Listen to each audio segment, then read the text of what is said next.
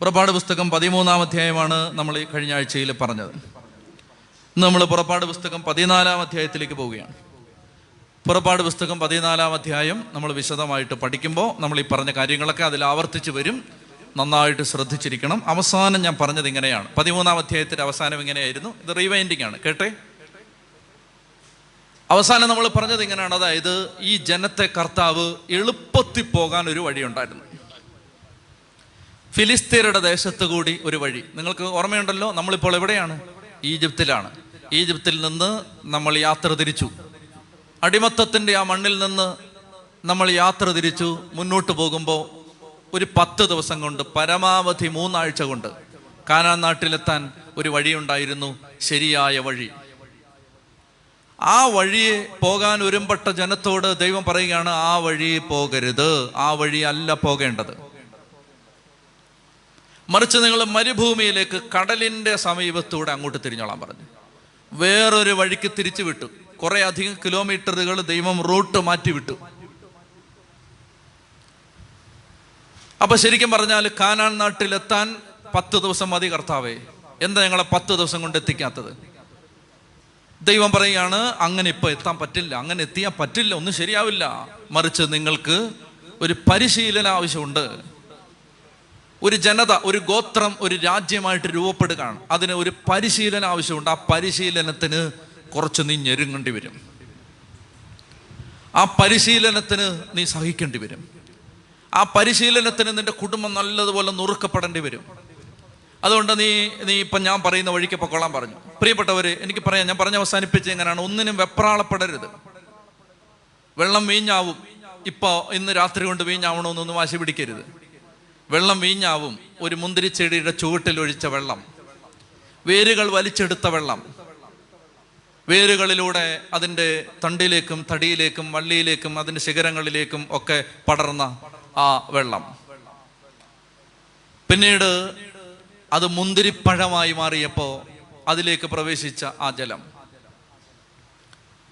അത് മുന്തിരിയായി, മുന്തിരിപ്പഴങ്ങളായി, അത് മുന്തിരി ചക്കിലാട്ടി, അത് മുന്തിരിച്ചാറായി, കാലാന്തരത്തിൽ അത് വീഞ്ഞായി. വെള്ളം വീഞ്ഞാവും, പക്ഷെ അതൊരു പ്രോസസ്സാണ്. കിടന്ന് ചാടരുത്, വെപ്രാളപ്പെടരുത്. നീ വെയിറ്റ് ചെയ്യണം, വെപ്രാളപ്പെടരുത്, വെയിറ്റ് ചെയ്യണം. വെള്ളം വീഞ്ഞാവും. ഇപ്പോൾ ആദം തെറ്റ് ചെയ്തു, എന്നെ ശ്രദ്ധിക്കാമോ? ആദം തെറ്റ് ചെയ്തു. ആദത്തെ രക്ഷിക്കാൻ ദൈവപുത്രൻ വരണം. എന്നാൽ പിന്നെ ആകാശത്തുനിന്ന് ഇപ്പോൾ ഒറ്റ ചാട്ടം അങ്ങ് ചാടിയേക്കാം എന്ന് പറഞ്ഞുകൊണ്ട് ദൈവം ചാടിയോ? ഈശോ ചാടിയില്ല. അതിന് ദൈവം എന്ത് ചെയ്യുന്നറിയാം? അതിന് ദൈവം ഊർ പട്ടണത്തിൽ ജീവിച്ചിരുന്ന ഒരു മനുഷ്യനെ വിളിച്ചു. അവനെ വിളിച്ചിട്ട് അവനെ ഇങ്ങനെ നയിച്ചു. എന്നിട്ട് അവൻ്റെ മകൻ, അവൻ്റെ 12 മക്കൾ, അവർ ഈജിപ്തിലെ അടിമത്തത്തിൽ, ആ ജനത മരുഭൂമിയിലെ യാത്ര, കാനാൻ നാട്ടിലെത്തി, വർഷങ്ങൾ ജീവിച്ചു, വീണ്ടും അടിമത്തത്തിലേക്ക് പോയി, വീണ്ടും തിരിച്ചു വന്നു. അതിൽ ദാവീദിൻ്റെ കുടുംബം, യൂദാ വംശം, ദാവീദിൻ്റെ കുടുംബം, ജോസഫ്, മേരി, ഈശോ. ഒരു പ്രോസസ്സാണിത്. ചാടരുത്, കിടന്ന് ചാവരുത്, ചാടരുത്, വെപ്രാളപ്പെടരുത്. രക്ഷകൻ വരുന്നത് ആകാശത്തുനിന്ന് ചാടിയൊന്നും വരില്ല. വരും. അതൊരു പ്രോസസ്സാണ്. കാത്തിരുന്നു, കർത്താവ് വരും. ചൊല്ലി പറഞ്ഞേ ഹല്ലേലൂയാ. അതുകൊണ്ട് പ്രിയപ്പെട്ട സഹോദരങ്ങൾ, അങ്ങനെ പറഞ്ഞാണ് നമ്മൾ അവസാനിപ്പിച്ചത്. അതായത് ഇനിയൊരു യാത്രയാണ്, ഇനി മരുഭൂമി യാത്രയാണ്. നമുക്ക് ഒത്തിരി ഒത്തിരി ഒത്തിരി ജീവിത പാഠങ്ങൾ തരാൻ പോകുന്ന ഒരു യാത്രയിലേക്ക് നമ്മൾ പ്രവേശിക്കുകയാണ്. നമ്മുടെ യാത്രയാണിത്, എൻ്റെയും നിങ്ങളുടെയും ജീവിതമാണ് നമ്മളിനി കാണാൻ പോകുന്ന യാത്ര. അപ്പൊ ദൈവം പറഞ്ഞത് കേട്ടു, ദൈവത്തിന്റെ വഴി ഇറങ്ങി, അങ്ങനെ ഇറങ്ങി തിരിച്ച ആ യാത്രയിൽ ദൈവം പറയാണ്, ഇപ്പൊ നിങ്ങളുടെ വഴിയെ പോകണ്ട, എൻ്റെ വഴിക്ക് പോകും, എൻ്റെ വഴിക്ക് പൊക്കോളുക എന്ന് പറഞ്ഞിട്ട് ദൈവം അവരെ കടലിന് നേരെ വിട്ടു. അവർ കടലിനോട് അടുക്കുകയാണ്. അലറിയാർക്കുന്ന ചെങ്കടൽ, മഹാസാഗരം. ഒരു പാവ മനുഷ്യൻ, ഒരു കൂട്ടം ജനത, 20 ലക്ഷം പേരുണ്ടെന്നൊക്കെ പറഞ്ഞിട്ട് എന്താ കാര്യം? കടലിൽ അത് മുങ്ങിത്തീരാൻ, അത് കടലിന് എന്തെങ്കിലും ആണോ? വലിയൊരു കടൽ, ആ കടലിന് നേരെ ഇങ്ങനെ നടക്കുകയാണ്. അപ്പോ ഈജിപ്തിലെ കൊട്ടാരത്തിൽ ഫറവോയുടെ മനസ്സ് മാറി. വർഷങ്ങൾ, 430 വർഷം ഈജിപ്തിന് അടിമപ്പണി ചെയ്തൊരു ജനത ആ അടിമത്തത്തിന്റെ ചങ്ങല പൊട്ടിച്ച് ഇതാ പുറത്ത് കടന്നിരിക്കുന്നു. ഫറവോയ്ക്ക് സ്വസ്ഥതയില്ല, ഈജിപ്തുകാർക്ക് സ്വസ്ഥതയില്ല. അവരെ വെറുതെ വിടരുത്. അപ്പൊ ആരോ പറയുകയാണ്, ഇതാ ആ ജനത, ആ ആ ജനത മരുഭൂമി കിടന്ന് അലഞ്ഞു തിരിയാണ്. അത് അവർ കടലിൻ്റെ അടുത്ത് കിടന്ന് അലഞ്ഞു തിരിയാണ്. ഫറവോ ഏതാണ്ട് 600 രഥങ്ങളും പിന്നെ കുറേ അധികം മറ്റ് രഥങ്ങൾ, അതുപോലെ തന്നെ കാലാൾ പടയാളികൾ, സൈന്യാധിപന്മാർ, അങ്ങനെ ഫറവോയുടെ വലിയൊരു സൈന്യം. അവർ പറഞ്ഞു, ഈ ജനം പൊക്കൊണ്ടിരിക്കുന്നത് കടലിന് നേരെയാണ്, മുന്നോട്ട് പോകാൻ പറ്റില്ല. പുറകിൽ നിന്ന് പാളയമടിച്ച് ആക്രമിച്ചാൽ പുറകോട്ടോടാനും പറ്റില്ല.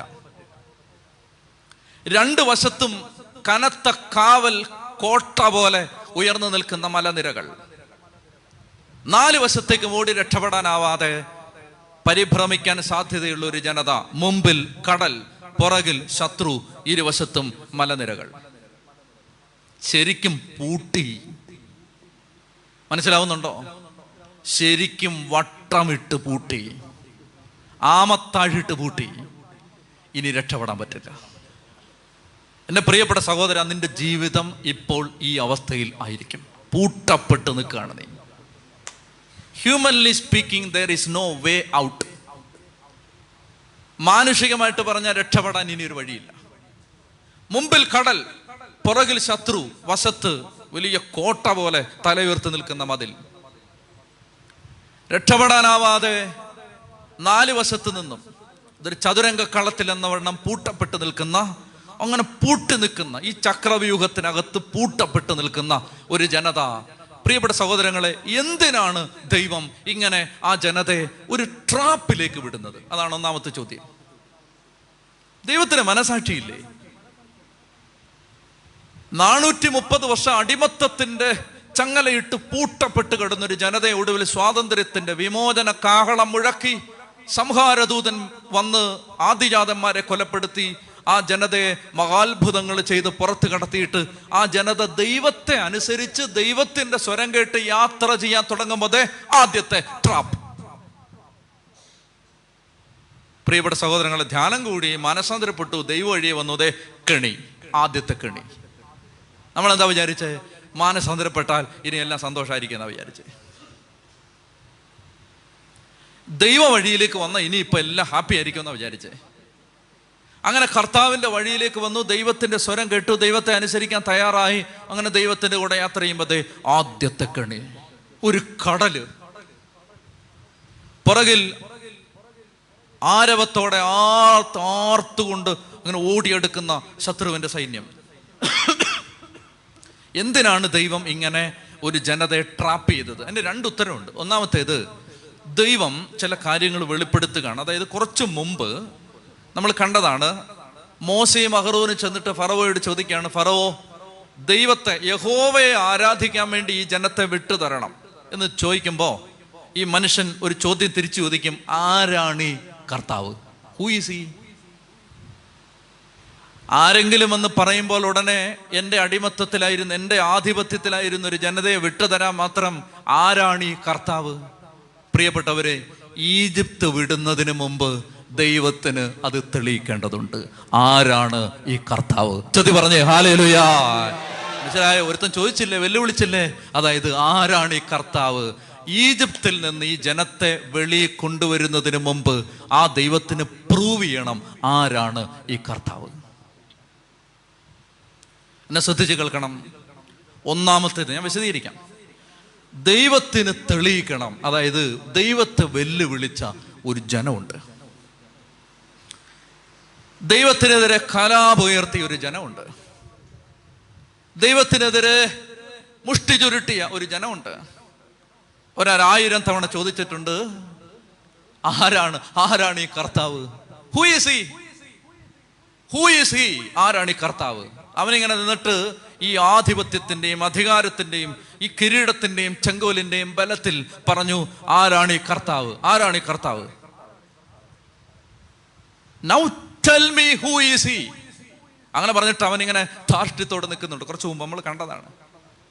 ദൈവം പറയുകയാണ്, ഫറവോ റെഡി ആയിക്കോ, ദൈപ്പോ നിന്റെ കൺമുമ്പിൽ ഞാൻ തെളിയിക്കാൻ പോവാണ് ഞാൻ ആരാണ്. എൻ്റെ പ്രിയപ്പെട്ട മക്കളെ, ജീവിതം കാത്തുവെച്ചോ?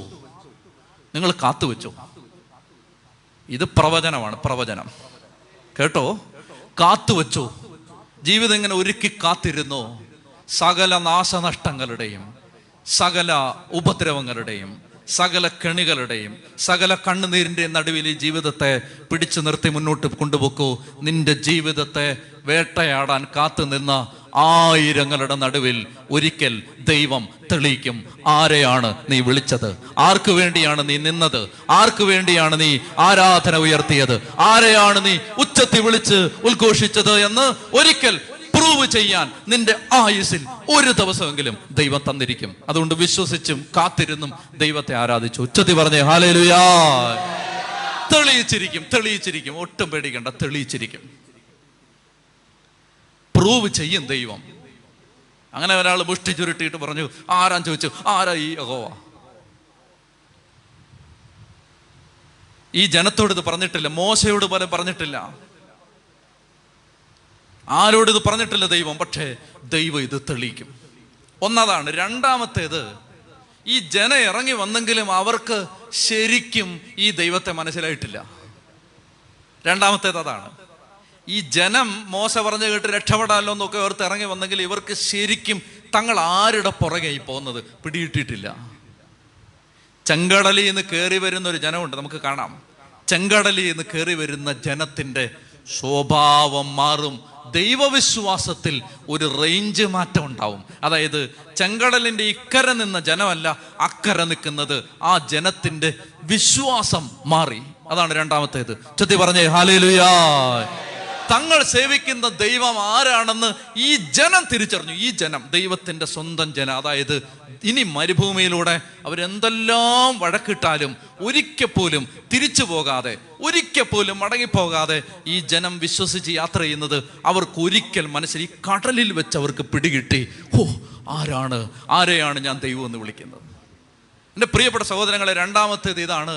നമ്മൾ ഓരോ കണ്ണുനീരും വരുമ്പോൾ, ഓരോ തകർച്ച വരുമ്പോൾ, ഓരോ ബുദ്ധിമുട്ടിൻ്റെ മുമ്പിൽ നിൽക്കുമ്പോൾ തിരിച്ചറിഞ്ഞോണം, ഇത് നിന്റെ ജീവിതത്തിൽ നിന്റെ ദൈവം ആരാണെന്ന് ദൈവം പ്രൂവ് ചെയ്യുന്ന സന്ദർഭങ്ങളാണ്. മടുത്തു പോവരുത്.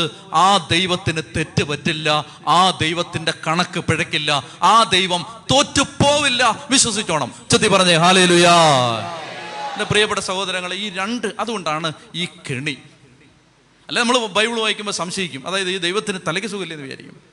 ഇവിടുന്ന് രക്ഷപ്പെടുത്തി വെളിയിലേക്ക് കൊണ്ടുവന്നിട്ട് ഈ ജനത്തെ വീണ്ടും ഒരു ട്രാപ്പിലേക്ക്.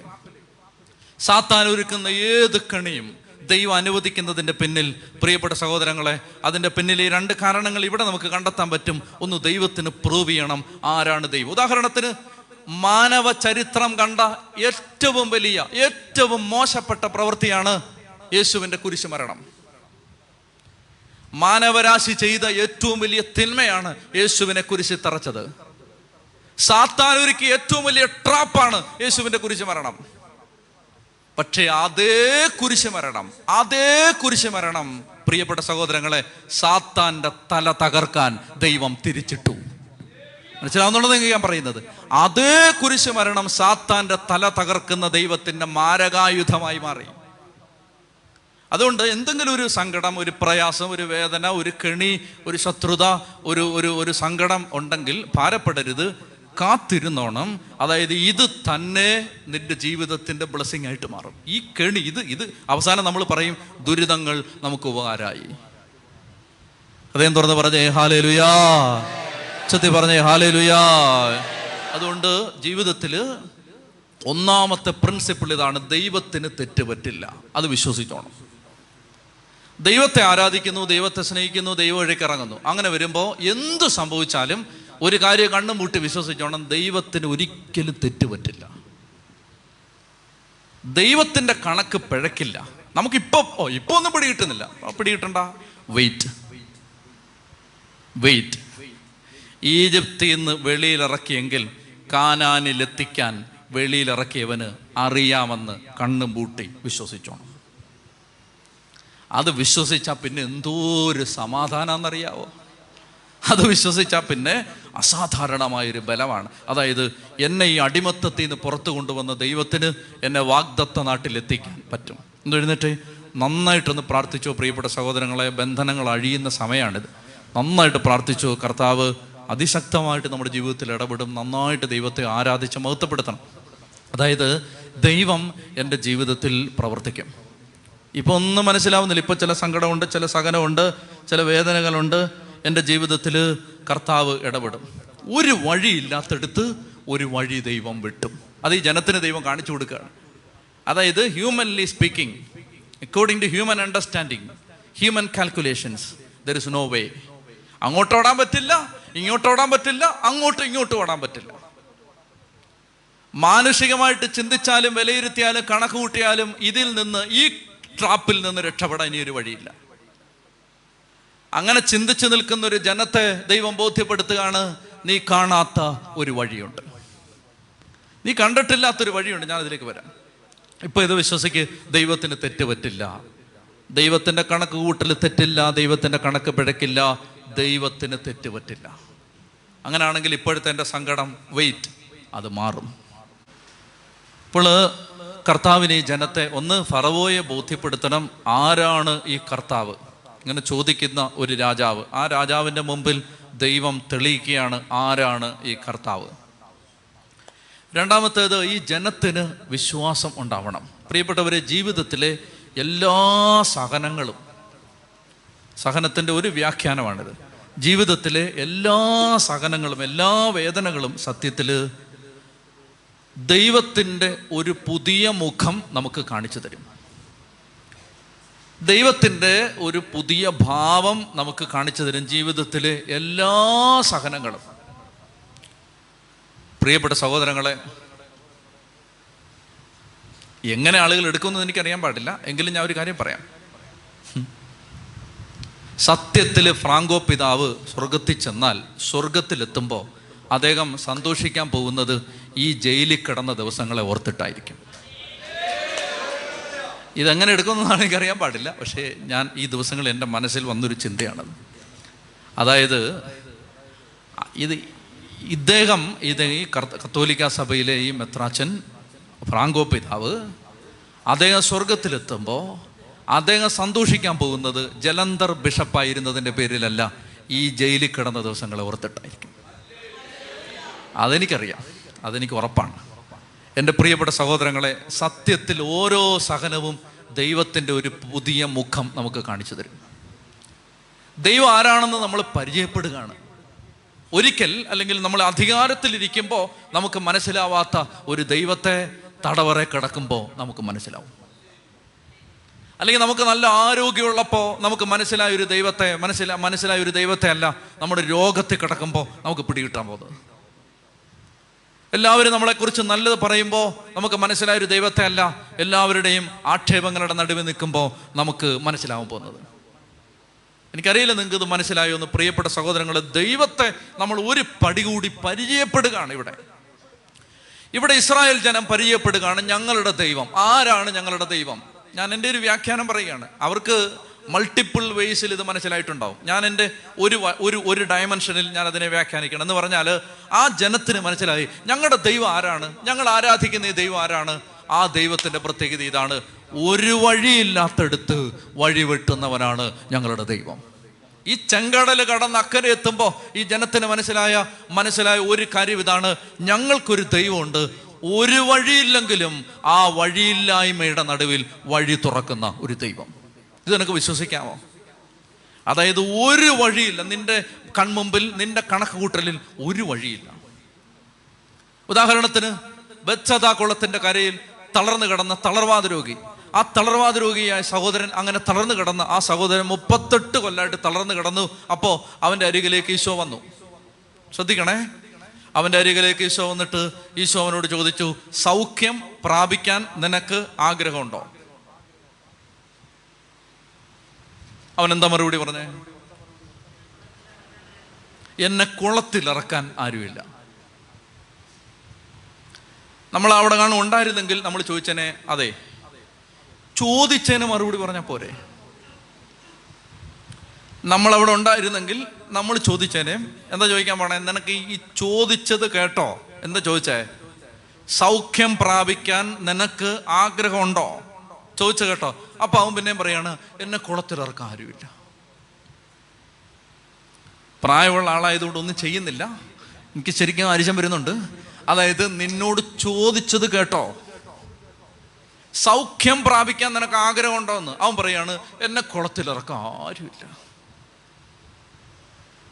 അപ്പം ഇനി അയാളോട് വഴക്കിട്ടിട്ട് കാര്യമില്ല. അപ്പം നമ്മൾ മാറി ചിന്തിക്കുകയാണ്, ഇയാളെന്താ ഇങ്ങനെ പറയുന്നേ? ഇവിടെ ഇയാളെന്തിനാ ഇങ്ങനെ പറയുന്നത്? ഇയാൾക്ക് പറഞ്ഞു യെസ് അല്ലെങ്കിൽ നോ, അല്ലെങ്കിൽ സാർ താല്പര്യമില്ല, നിങ്ങളുടെ സൗഖ്യം എനിക്ക് വേണ്ട.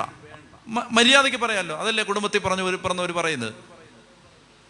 അങ്ങനെയല്ലേ പറയുന്നത്. ഇത് സൗഖ്യം പ്രാപിക്കാൻ നിനക്ക് ആഗ്രഹമുണ്ടോ എന്ന് ചോദിക്കുമ്പോൾ ഇപ്പം നിങ്ങൾ എന്നോട് ചോദിക്കണം, അച്ഛാ സുഖമാണോ? ഞാൻ പറയുകയാണ്, എറണാകുളത്തിൻ്റെ ലാസ്റ്റ് വണ്ടി പോയി. ഇവിടെ കണക്ഷൻ ഇല്ല ഇത് തമ്മിൽ. ഇത് തമ്മിൽ കണക്ഷൻ ഉണ്ടോ? നിങ്ങൾ ചോദിക്കുകയാണ്, അച്ഛാ സന്തോഷമാണ് അച്ഛാ. ഞാൻ പറയുകയാണ്, ഇഡ്ഡലി സാമ്പാറും. ചോദ്യം ഉത്തരം തമ്മിൽ കറസ്പോണ്ടൻസ് ഇല്ല, കോറിലേഷൻ ഇല്ല. സൗഖ്യം പ്രാപിക്കാൻ നിനക്ക് ആഗ്രഹമുണ്ടോ? കുളത്തിലിറക്കാൻ ആരുമില്ല.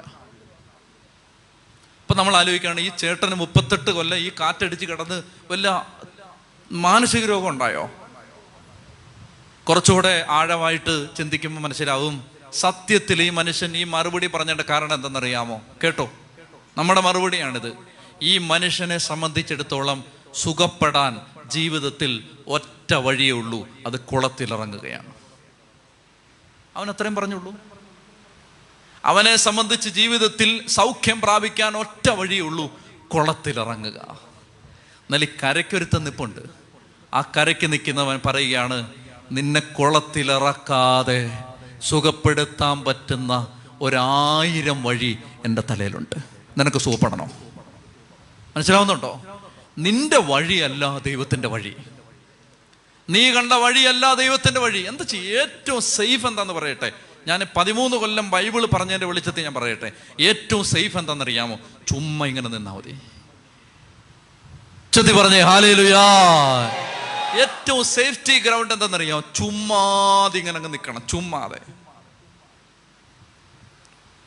അതായത് ദൈവത്തിന് ഒരു പദ്ധതിയുണ്ട്, അവിടെ ദൈവം എത്തിച്ചിരിക്കും. നിനവയിലാണ് നിന്നെ എത്തിക്കുന്നത്. നീ താർസൂസിലേക്ക് പോയാലും കപ്പൽ തകർത്തിട്ടാണേലും ഇപ്പുറത്ത് എത്തിച്ചിരിക്കും, എത്തിച്ചിരിക്കും. എന്നാ പിന്നെ മര്യാദയ്ക്ക് നിൽക്ക്, എത്തിയിരിക്കും. ചെത്തി പറഞ്ഞേ ഹല്ലേലൂയാ. വിശ്വസിക്കേണ്ട മക്കളെ, ഇത് വിശ്വസിക്ക്, ഇത് വിശ്വസിക്ക്. നാഴിക്ക് 40 വട്ടം ഓരോ വഴിക്ക് ഓടാതെ, കണിയൻ്റെ പുറകെ പോവാതെ വിശ്വസിക്കും. നീ രക്ഷപ്പെട്ടിരിക്കും. ആരാഭിചാരം ചെയ്താലും, ആര് കൂടോത്രം ചെയ്താലും, ആര് ക്ഷുദ്രം ചെയ്താലും, ആരെതിർത്താലും, എത്ര പേപ്പറുകളിൽ എഴുതിയാലും, എത്ര ഊമക്കത്ത് വന്നാലും, എൻ്റെ പ്രിയപ്പെട്ട സഹോദരങ്ങളെ, നമ്മൾ കർത്താവിൻ്റെ നാട്ടിൽ എത്തിയിരിക്കും. നമ്മുടെ കുടുംബം രക്ഷപ്പെട്ടിരിക്കും. ഇതങ്ങ് വിശ്വസിക്ക്, ഇത് വിശ്വസിക്കരുത്. ചെത്തി പറഞ്ഞേ ഹല്ലേലൂയാ. ഇത് വിശ്വസിക്ക്. ഇത് വിശ്വസിച്ചാൽ എല്ലാം ശരിയാവും. സാത്താൻ്റെ ഏറ്റവും വലിയ തന്ത്രം എന്താണ്? നമ്മളെ കുഴക്കുക എന്നുള്ളതാണ്, കൺഫ്യൂസ് ചെയ്യിപ്പിക്കുക എന്നുള്ളതാണ്. ശോ, ഇത് ദൈവത്തിൻ്റെ വഴിയാണോ? മര്യാദയ്ക്ക് അടങ്ങി നിൽക്കുക. നമ്മളതിലേക്ക് വരാം. നീ അടങ്ങി നിൽക്കുക, നീ വിശ്വസിക്കുക, വിശ്വസിച്ചാൽ മതി. അബ്രഹാം വിശ്വസിച്ചു, അതവന് നീതീകരണമായി പരിണമിച്ചു. 100 വയസ്സുള്ള ഒരു അപ്പച്ചൻ, 90 വയസ്സുള്ള ഭാര്യ, മക്കളുണ്ടാവും. മക്കളുണ്ടാവും, ക്വസ്റ്റ്യൻസ് ഒന്നുമില്ല. പിള്ളേരുണ്ടാവുമ്പോൾ റെഡി, പിള്ളേരുണ്ടാവും, ഫൈൻ. എൻ്റെ പ്രിയപ്പെട്ട സഹോദരങ്ങളെ, സത്യത്തിൽ ദൈവവചനം വായിക്കുമ്പോൾ നമ്മുടെ ഹൃദയത്തിലേക്ക് നിറയേണ്ടത് ഈ വിശ്വാസമാണ്. അതായത് കന്യക ഗർഭം ധരിച്ച് ഒരു പുത്രനെ ഇതാ പ്രസവിക്കാൻ പോകുന്നു. ഓക്കെ, കന്യക, യെസ് യെസ്. നിന്റെ ഉദരത്തിൽ വന്ന് പിറന്നിരിക്കുന്നത് അവൾ ഗർഭം ധരിച്ചിരിക്കുന്നത് പരിശുദ്ധാത്മാവിൽ നിന്നാണ്. യോസേപ്പ് പിതാവ്, ആഹാ, yes. No more arguments, no more debating. തർക്കങ്ങളില്ല, വാഗ്വാദങ്ങളില്ല. പ്രിയപ്പെട്ടവരെ, അവർ അത് കണ്ണും പൂട്ടി വിശ്വസിച്ചു. അതുകൊണ്ട് വിശ്വസിക്കണം. എന്തെന്നറിയാം? മാമോദീസ വെള്ളം തലേ വീടൂ. കർത്താവിൻ്റെ രാജ്യത്തിൻ്റെ അംഗമായി, സഭയുടെ ഉടമ്പടിയുടെ ഭാഗമായി, ദൈവത്തിൻ്റെ മക്കളായി പേര് ചേർക്കപ്പെട്ടു. വിശ്വസിക്കണം, ഈ കാറ്റടിച്ചാലും ഈ കടലിരമ്പിയാലും ഞങ്ങൾ അക്കരെ എത്തിയിരിക്കും. നമ്മുടെ കുടുംബം മുന്നോട്ട് പോയിരിക്കും. ഇത് വിശ്വസിച്ചാലുണ്ടല്ലോ പിന്നെ സാത്താന് ഒന്നും ചെയ്യാൻ പറ്റില്ല. എന്തെല്ലാം ചെയ്താലും ഇയാൾ പറയുകയാണ്, ഞാൻ കാനാൻ നാട്ടിലെത്തും. അവനെന്തെല്ലാം ചെയ്താലും പറയുകയാണ്, നീ എന്തോ വേണമെങ്കിലും ചെയ്തോ, ഞാൻ കാനാൻ നാട്ടിലെത്തിയിരിക്കും.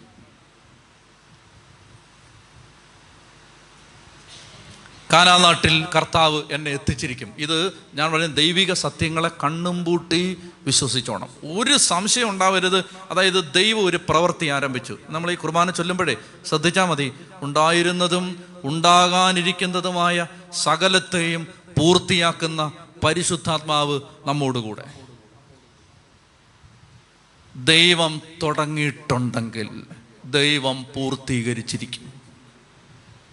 മനസ്സിലാവുന്നുണ്ടോ? അതിനിടയ്ക്ക് കാറ്റടിക്കും, കോളുണ്ടാവും, കടലിരമ്പും, കപ്പൽ ജാഥ മുങ്ങുന്നെന്ന് തോന്നും. എടാ, നിന്നെ ദൈവം ഇതിനകത്ത് കയറ്റിയിട്ടുണ്ടെങ്കിൽ അക്കരെ എത്തിച്ചിരിക്കും. ഇത് ഈ ജനം വിശ്വസിക്കണം.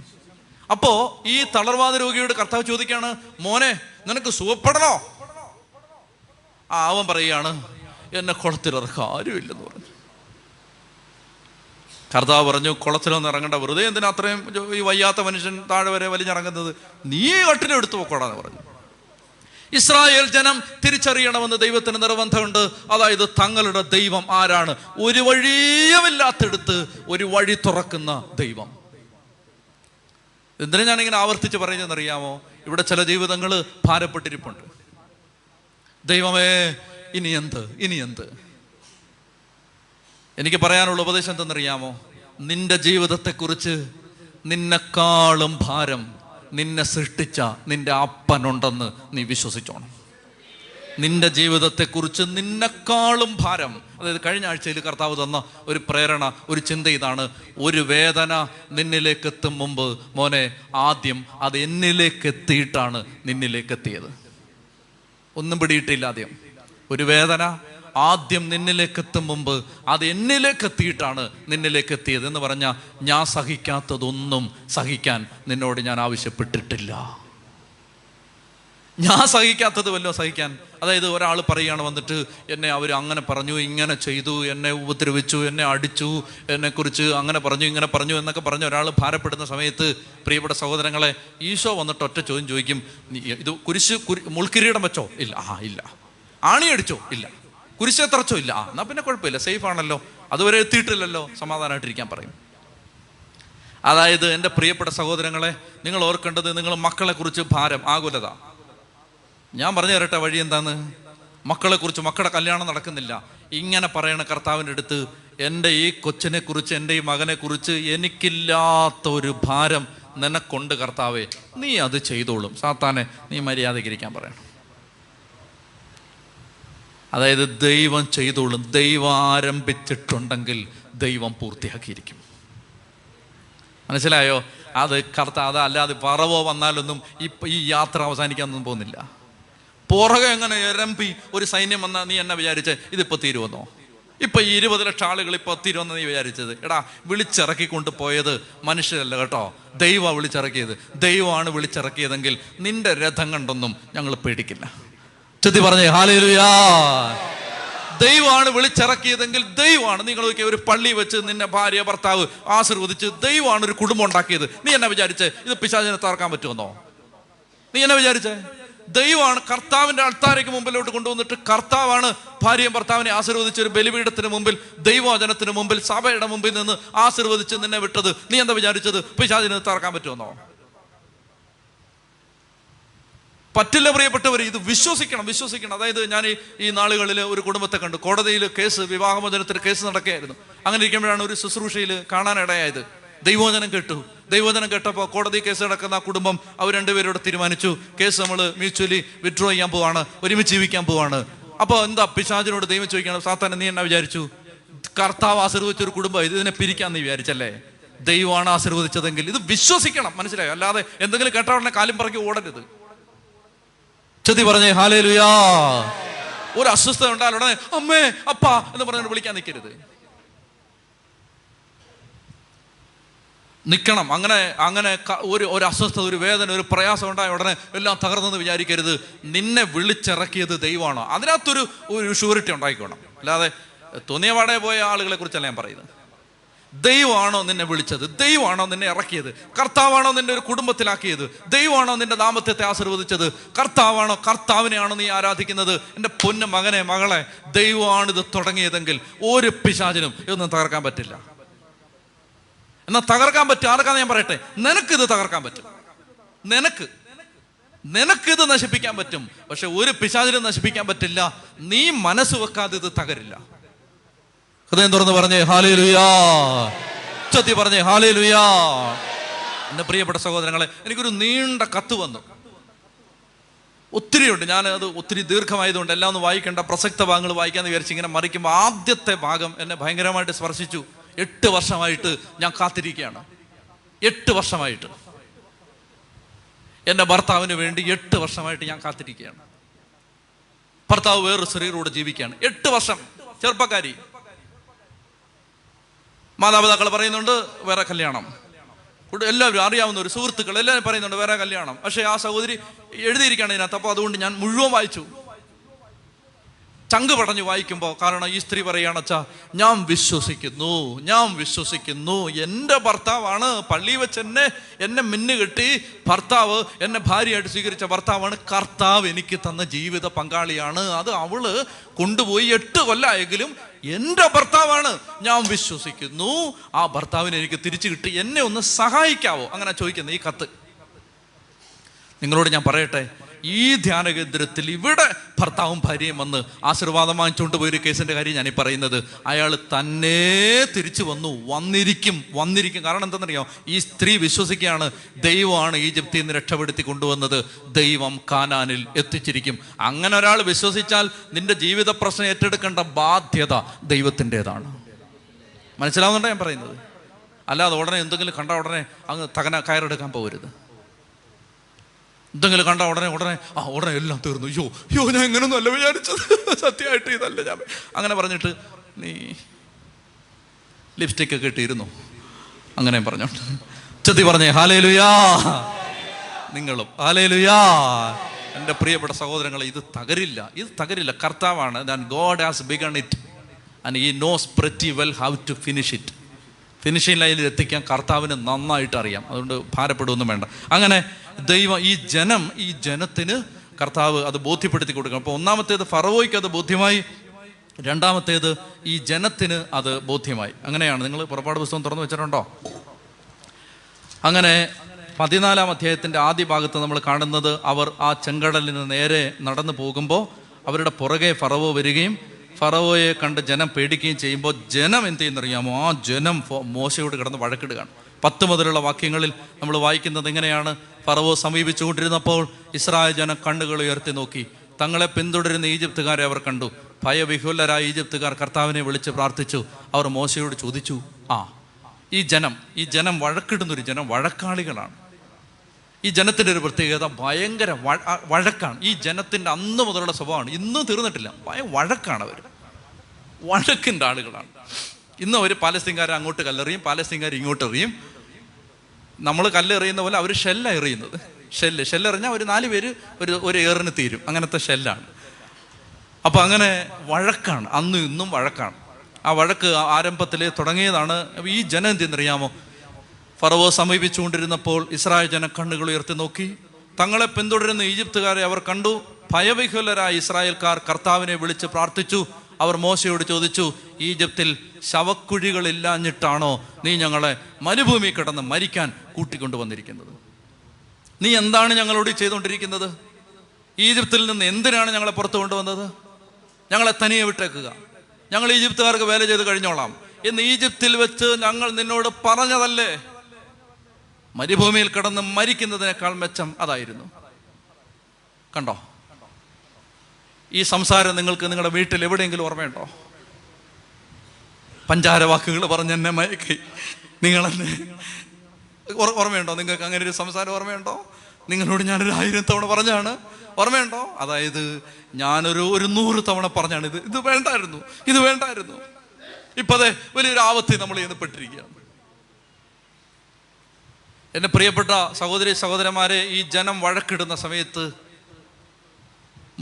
മോശയ്ക്ക് ആരോട് വഴക്കിടാനാ? ജനത്തിന് മോശയോട് വഴക്കിടാം. മോശ അവരോട് തിരിച്ചു വഴക്കിടാമോ? മോശ 80 കൊല്ലം ദൈവം നന്നായിട്ട് ഫോം ചെയ്തിട്ടുണ്ട്. അതുകൊണ്ട് മോശ അവരോട് വഴക്കിനൊന്നും പോകത്തില്ല. മോശ ചെന്നിട്ട് കർത്താവിൻ്റെ മുമ്പിൽ ചെന്നിട്ട് വഴക്കിടുക. മോശയ്ക്ക് പറയാൻ കർത്താവേ ഉള്ളൂ. മോശ എന്നിട്ട് കർത്താവിൻ്റെ അടുത്ത് ചെന്നിട്ട്, കർത്താവേ ഈ ജനം ഇപ്പം എന്നെ പച്ചയ്ക്ക് തിന്നുമെന്ന് പറഞ്ഞു. ഉമ്മൻ ഒന്നാതെ വിശന്നിരിക്കുകയാണ്, എന്നെ ഫ്രൈ ആക്കാൻ സാധ്യതയുണ്ട്, അതുകൊണ്ട് കർത്താവെ നീ എന്തെങ്കിലും ചെയ്യണം. മോശ ജനത്തോട് പറഞ്ഞു, നിങ്ങൾ ഭയപ്പെടാതെ കർത്താവ് നിങ്ങൾക്ക് വേണ്ടി ഇന്ന് ചെയ്യാൻ പോകുന്ന കാര്യം നിങ്ങൾ കാണാൻ പോവാണ്. ഇത് സത്യത്തിൽ പ്രാർത്ഥിക്കുന്നതിന് മുമ്പ് പറയുന്ന കേട്ടോ. അതാണ് ഒരു മനുഷ്യൻ, ദൈവമനുഷ്യൻ്റെ ഉറപ്പതാണ്. ഇത് മോശ പ്രാർത്ഥിക്കുന്നതിന് മുമ്പ് പറയുന്നത്. ജനം വന്ന് വഴക്കിടുന്ന സമയത്ത് പറയുന്നത്, പ്രശ്നം ഉണ്ടാക്കാതിരിക്കുക, നിങ്ങൾ വഴക്കിടാതെ, ദൈവം നിങ്ങൾക്ക് വേണ്ടി ഇതാ ഭയങ്കര ഒരു കാര്യം ചെയ്യാൻ പോവാണ്. ഉറപ്പാണ്, അതായത് നല്ല ഉറപ്പുണ്ട്. കാരണം ഇതെല്ലാം മോശ കണ്ടതല്ലേ, ദൈവം ചെയ്തതെല്ലാം. എൻ്റെ പ്രിയപ്പെട്ടവർ ശ്രദ്ധിക്കുക, ഇതിൻ്റെ മർമ്മപ്രധാനമായ കാര്യം മോശ ജനത്തോട് പറയുകയാണ്. ഞാൻ പലപ്പോഴും അനേകം പേർക്ക് പറഞ്ഞു കൊടുത്തിട്ടുള്ള വചനമാണിത്, എന്നെ ഒത്തിരി സഹായിച്ചിട്ടുള്ള വചനമാണിത്. പുറപ്പാട് 14:14 മോശ പറയുകയാണ്, നിങ്ങൾ ശാന്തരായിരുന്നാൽ മതി, കർത്താവ് നിങ്ങൾക്ക് വേണ്ടി യുദ്ധം ചെയ്തോളും. നല്ല വചന, എപ്പോഴും ആവർത്തിച്ചോ, നിങ്ങൾ ശാന്തരായിരുന്നാൽ മതി, കർത്താവ് നിങ്ങൾക്ക് വേണ്ടി യുദ്ധം ചെയ്തുകൊള്ളും. നിങ്ങൾ ശാന്തരായിരുന്നാൽ മതി, കർത്താവ് നിങ്ങൾക്ക് വേണ്ടി യുദ്ധം ചെയ്തുകൊള്ളും. എന്നൊക്കെ പറഞ്ഞേ, നിങ്ങൾ ശാന്തരായിരുന്നാൽ മതി, കർത്താവ് നിങ്ങൾക്ക് വേണ്ടി യുദ്ധം ചെയ്തുകൊള്ളും. നുടച്ചതി പറഞ്ഞേ, നിങ്ങൾ ശാന്തരായിരുന്നാൽ മതി, കർത്താവ് നിങ്ങൾക്ക് വേണ്ടി യുദ്ധം ചെയ്തുകൊള്ളും. ഒന്നുടച്ചതി പറഞ്ഞേ, നിങ്ങൾ ശാന്തരായിരുന്നാൽ മതി, കർത്താവ് നിങ്ങൾക്ക് വേണ്ടി യുദ്ധം ചെയ്തുകൊള്ളും. എൻ്റെ പ്രിയപ്പെട്ട സഹോദരങ്ങളെ, അങ്ങനെ ഈ മനുഷ്യൻ ജനത്തെ പറഞ്ഞ് ധൈര്യപ്പെടുത്തുകയാണ്. ഇനി ഈ വചനം ഒന്ന് വിശദീകരിക്കുന്നത് നല്ലതാണ്. അതായത് നമ്മളിങ്ങനെ ഒരു ട്രാപ്പിൽ പെട്ട് കിടക്കുകയാണ്. നിങ്ങൾ കുരുക്കിനകത്ത് പെട്ടെന്ന് വിചാരിച്ചു, ഒരു കുരുക്കിനകത്ത്. കുരുക്കെന്ന് പറഞ്ഞാൽ മനസ്സിലാവുമോ? കുരുക്ക്, ആ കയറൊക്കെ കൊണ്ടുള്ള കുരുക്ക്, കുരുക്ക്. ആ കുരുക്കിനകത്ത് നിങ്ങൾ പെട്ടു. ഞാൻ പെട്ടെന്ന് വെച്ചോ, ഞാൻ ഒരു കുരുക്കിനകത്ത് പെട്ട് ഇങ്ങനെ കിടക്കുകയാണ്. ഞാൻ എന്തെല്ലാം കാണിച്ചാലും ഈ കുരുക്ക് മുറുകത്തേ ഉള്ളൂ. ഞാൻ ഏതെല്ലാം വിധത്തിൽ ഇതിനകത്ത് കിടന്ന് രക്ഷപ്പെടാൻ ശ്രമിച്ചാലും കുരുക്കാണോ കുരുക്കിനകത്ത് മുറുകും. കുരുക്കിൻ്റെ ഉദ്ദേശം തന്നെ അതാണ്, മുറുകുക എന്നുള്ളതാണ്. അപ്പൊ ദൈവം പറയുകയാണ്, മോശയിലൂടെ പരിശുദ്ധാത്മ പറയാണ്, ശ്രദ്ധിക്കണേ, നീ ഒന്ന് അനങ്ങാതെ നിൽക്കാമോ? അതായത് ദൈവം എന്തെങ്കിലും ചെയ്യാൻ തുടങ്ങുമ്പോൾ ഞാൻ ഇങ്ങനെ കൈവെക്കും, അടുത്ത കുരുക്കാവും. ദൈവം എന്തെങ്കിലും ചെയ്യാൻ പോകുമ്പോൾ ഞാൻ അടുത്ത കാല് വെക്കും, അടുത്ത കുരുക്കാവും. കർത്താവ് പറയാണ്, നീ ഒന്ന് മര്യാദയ്ക്ക് നിൽക്കാവോ? നീ ഒന്ന് അനങ്ങാതിരിക്കാവോ? നീ ഒന്ന് ഉടങ്ങി നിൽക്കാവോ? ഞാൻ നിന്നെ എടുക്കാടാ ഇതിനകത്ത് നിന്ന്. അതായത് ഒരു 100 രാജവെമ്പാല എൻ്റെ ചുറ്റിനെ നിൽക്കാന്ന് വെച്ചോ. എന്നെ അടുത്തോട്ട് വന്നിട്ടില്ല, കുറച്ച് വെളിയിൽ ഒരു മീറ്റർ അകലത്തിൽ 100 രാജവെമ്പാല എന്നെ ഇങ്ങനെ കൊത്താൻ നിൽക്കുക. 100 രാജവെമ്പാല എല്ലാം ഇങ്ങനെ കൊത്താൻ നിൽപ്പുണ്ട്. അങ്ങനെ നിൽക്കുന്ന സമയത്ത് ഞാൻ അങ്ങോട്ട് തിരിഞ്ഞാൽ അത് കൊത്തും, ഇങ്ങോട്ടിറങ്ങിയാൽ ഇത് കൊത്തും, അങ്ങോട്ടിറങ്ങിയാൽ അത് കൊത്തും, പുറകോട്ട് നീങ്ങിയാൽ പുറകിന്ന് കൊത്തും. ദൈവം പറയുകയാണ്, കർത്താവ് ഇങ്ങനെ മേളി വന്നിട്ട് ദേ ഇങ്ങനെ തലേ പിടിച്ചേ ഇവിടുന്ന് ഇങ്ങനെ പൊക്കിയും കിടക്കും. നീ മര്യാദയ്ക്ക് നിൽക്കേ, നീ അനങ്ങാതെ നിൽക്ക്, കർത്താവ് യുദ്ധം ചെയ്തു. അതിങ്ങനെ പാമ്പ് ഇങ്ങനെ പത്തിയും വിരിച്ച് നിൽക്കുന്ന സമയത്തെ 1 സെക്കൻഡ് കൊണ്ട് ദേ മേളിന്ന് മേളിലോട്ട് അങ്ങെടുത്തു. പാമ്പെല്ലാം അങ്ങനെ നിൽക്കാം. മനസ്സിലാവുന്നുണ്ടോ? അതായത് നമ്മൾ ഇത് കുഴച്ച് മറിച്ച് നാശമാക്കിയിട്ടിരിക്കുക. ദൈവം പറയുകയാണ്, നിനക്കൊന്ന് മര്യാദയ്ക്ക് നിൽക്കാവോ? നിങ്ങൾ ശാന്തരായിരുന്നാൽ മതി, കർത്താവ് നിങ്ങൾക്ക് വേണ്ടി യുദ്ധം ചെയ്തോളും. വെറുതെ അവർ നിന്നതല്ല, അവർ നിന്നത് വിശ്വാസത്തോടെ നിന്നു. അത് കണ്ടീഷനാണ്, ചുമ്മാ നിന്നിട്ട് കാര്യമില്ല. അതായത് വിശ്വസിച്ച് നിൽക്കണം, ഇത് ശരിയാവും, ഇത് നേരെയാവും, ഞാൻ രക്ഷപ്പെടും, ഞാൻ എത്തിയിരിക്കും, എൻ്റെ വീട് രക്ഷപ്പെടും. മർമ്മമാണ് പറഞ്ഞു തരാൻ പോകുന്നത്, ശ്രദ്ധിച്ചിരിക്കണം. ഈശോ പറയുന്നുണ്ട് മത്തായിയുടെ സുവിശേഷത്തിൽ, പിന്നീട് പറയും, നമ്മൾ പഠിക്കും, നിന്റെ വാക്കുകളാൽ നീ നീതീകരിക്കപ്പെടും, നിന്റെ വാക്കുകളാൽ നീ കുറ്റം വിധിക്കപ്പെടും. അതായത് കൺമുമ്പിൽ ഒരു വഴി തെളിയുന്നില്ല, തെളിയാതിരിക്കും എന്തെന്നറിയാമോ? ഇങ്ങനെ പറയണം, കർത്താവ് എനിക്ക് വഴി തുറക്കും, ഞാൻ രക്ഷപ്പെടും, ഞാൻ രക്ഷപ്പെടും, ഉറപ്പാണത്. എന്ത് പറയുന്നോ, വിശ്വാസത്തിൽ നീ എന്ത് പറയുന്നോ, ദൈവഹിതത്തിന് വിരുദ്ധമായ കാര്യങ്ങൾ പറയരുത്, മറിച്ച് കർത്താവിൻ്റെ ഇഷ്ടത്തിന് അനുസരിച്ച് നീ ദൈവഹിതം അനുസരിച്ച് നീ വിശ്വസിച്ചെന്ത് പറഞ്ഞാലും അത് നടക്കും, നടന്നിരിക്കും അത്. അതുകൊണ്ട് എൻ്റെ പ്രിയപ്പെട്ട സഹോദരങ്ങളെ, നമ്മുടെ വീട്ടിൽ ചില ആളുകൾക്ക് ഒരു സ്വഭാവമുണ്ട്. അതായത് ഇവിടെ ഒന്നും നടക്കില്ല, നിൻ്റെ തലവട്ടം കണ്ട പിന്നെ കുണം പിടിച്ചിട്ടില്ല, നിങ്ങൾ ഒറ്റയൊരുത്തനാണ് ഇത് നശിപ്പിച്ചത്, നിങ്ങളിത് ശരിയാവാൻ സഹായിക്കത്തില്ല, നീയാടി ഈ കുടുംബം തുലച്ചത് എന്നൊക്കെ പറയുന്നതിന് പകരം എന്തെങ്കിലും ഒരു ക്രൈസിസ് വന്ന് കൺമുമ്പിരിക്കുമ്പോൾ പറയാൻ പറ്റുമോ, ഞങ്ങൾ രക്ഷപ്പെടും, ഞങ്ങൾ ഇതിൽ നിന്ന് പുറത്തു വരും, ഞങ്ങൾ ഇതിൽ നിന്ന് രക്ഷപ്പെടും, ഞങ്ങളെ കർത്താവ് എഴുന്നേൽപ്പിക്കും, ഈ ബാധ്യത മാറും, ദൈവമേ ഞങ്ങൾ മനസമാധാനത്തോടെ ഒരു രൂപ പോലും കടമില്ലാതെ നിന്നെ ആരാധിക്കുന്ന ഒരു ദിവസം ഉണ്ടാവും. ഇത് സംഭവിക്കേണ്ട പ്രിയപ്പെട്ടവർ, ഇത് സംഭവിക്കും. അതായത് വിശ്വസിച്ച് പറയണം. അതാരെയാ നമ്മൾ പറയുന്നുണ്ടല്ലോ ഇത് വരുന്നത്, നമ്മൾ വിശ്വസിക്കുകയാണ് ഇതങ്ങോട്ട്. അതായത് ഇത് സംഭവിച്ചിരിക്കും, ഇത് ദൈവം ചെയ്തിരിക്കും, ഇത് കർത്താവ് ഇടപെട്ട് നടത്തി തന്നിരിക്കും. അതായത് എനിക്ക് വളരെ ഇഷ്ടപ്പെട്ട ഒരു സുവിശേഷകനാണ് റെയ്നാർഡ് ബോങ്കെ. റെയ്നാർഡ് ബോങ്കെ അദ്ദേഹം നൈജീരിയ പോലെയുള്ള സ്ഥലങ്ങളിൽ ലക്ഷക്കണക്കിന് ആളുകളോടാണ് സുവിശേഷം പറഞ്ഞിട്ടുള്ളത്.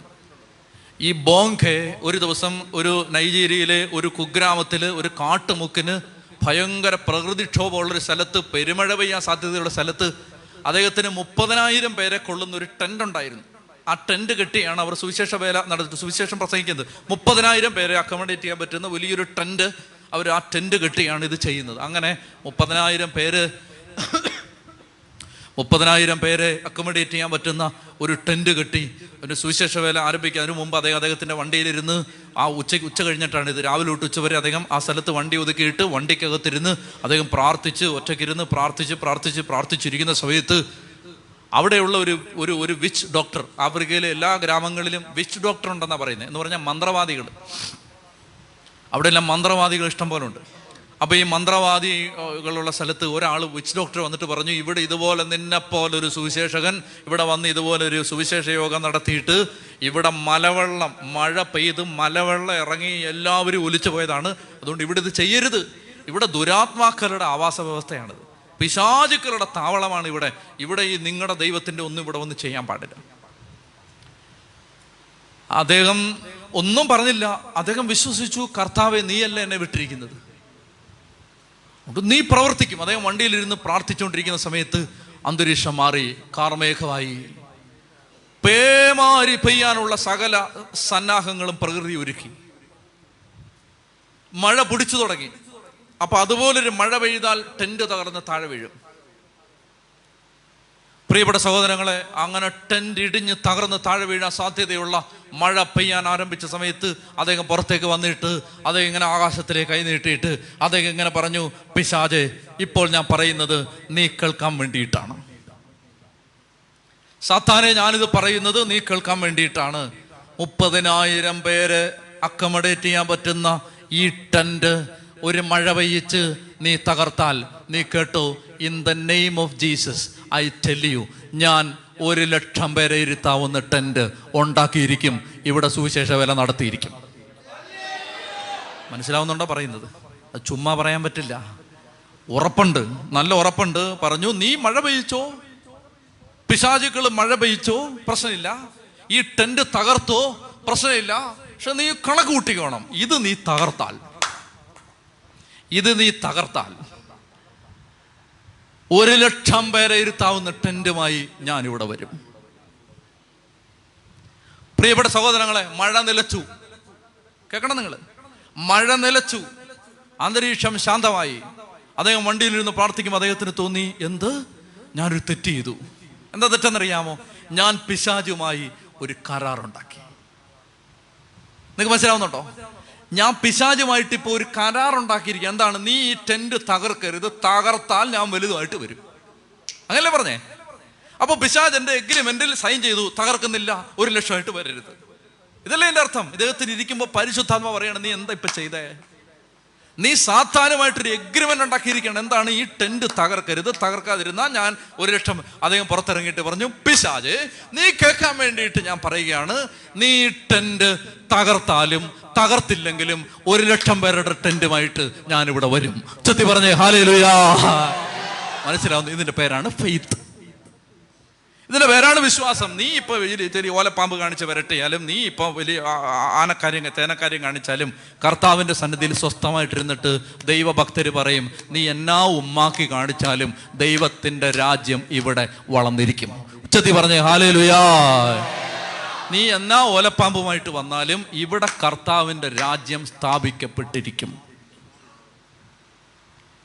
നിങ്ങൾ ശാന്തരായിരുന്നാൽ മതി, കർത്താവ് നിങ്ങൾക്ക് വേണ്ടി യുദ്ധം ചെയ്തോളും. എന്നുള്ളൊരുന്നക്കാമോ പ്രിയപ്പെട്ട സഹോദരങ്ങളെ? അതുകൊണ്ട് ഇന്ന് ആത്മഹത്യാ ചിന്ത, നിരാശ, ഡിപ്രഷൻ, മനസ്സ് മടുപ്പ്, ഭാരം ഇങ്ങനെ വന്നിരിക്കുന്ന അനേകം മക്കൾ ഇന്ന് ഈ ആലയത്തിലുണ്ട്.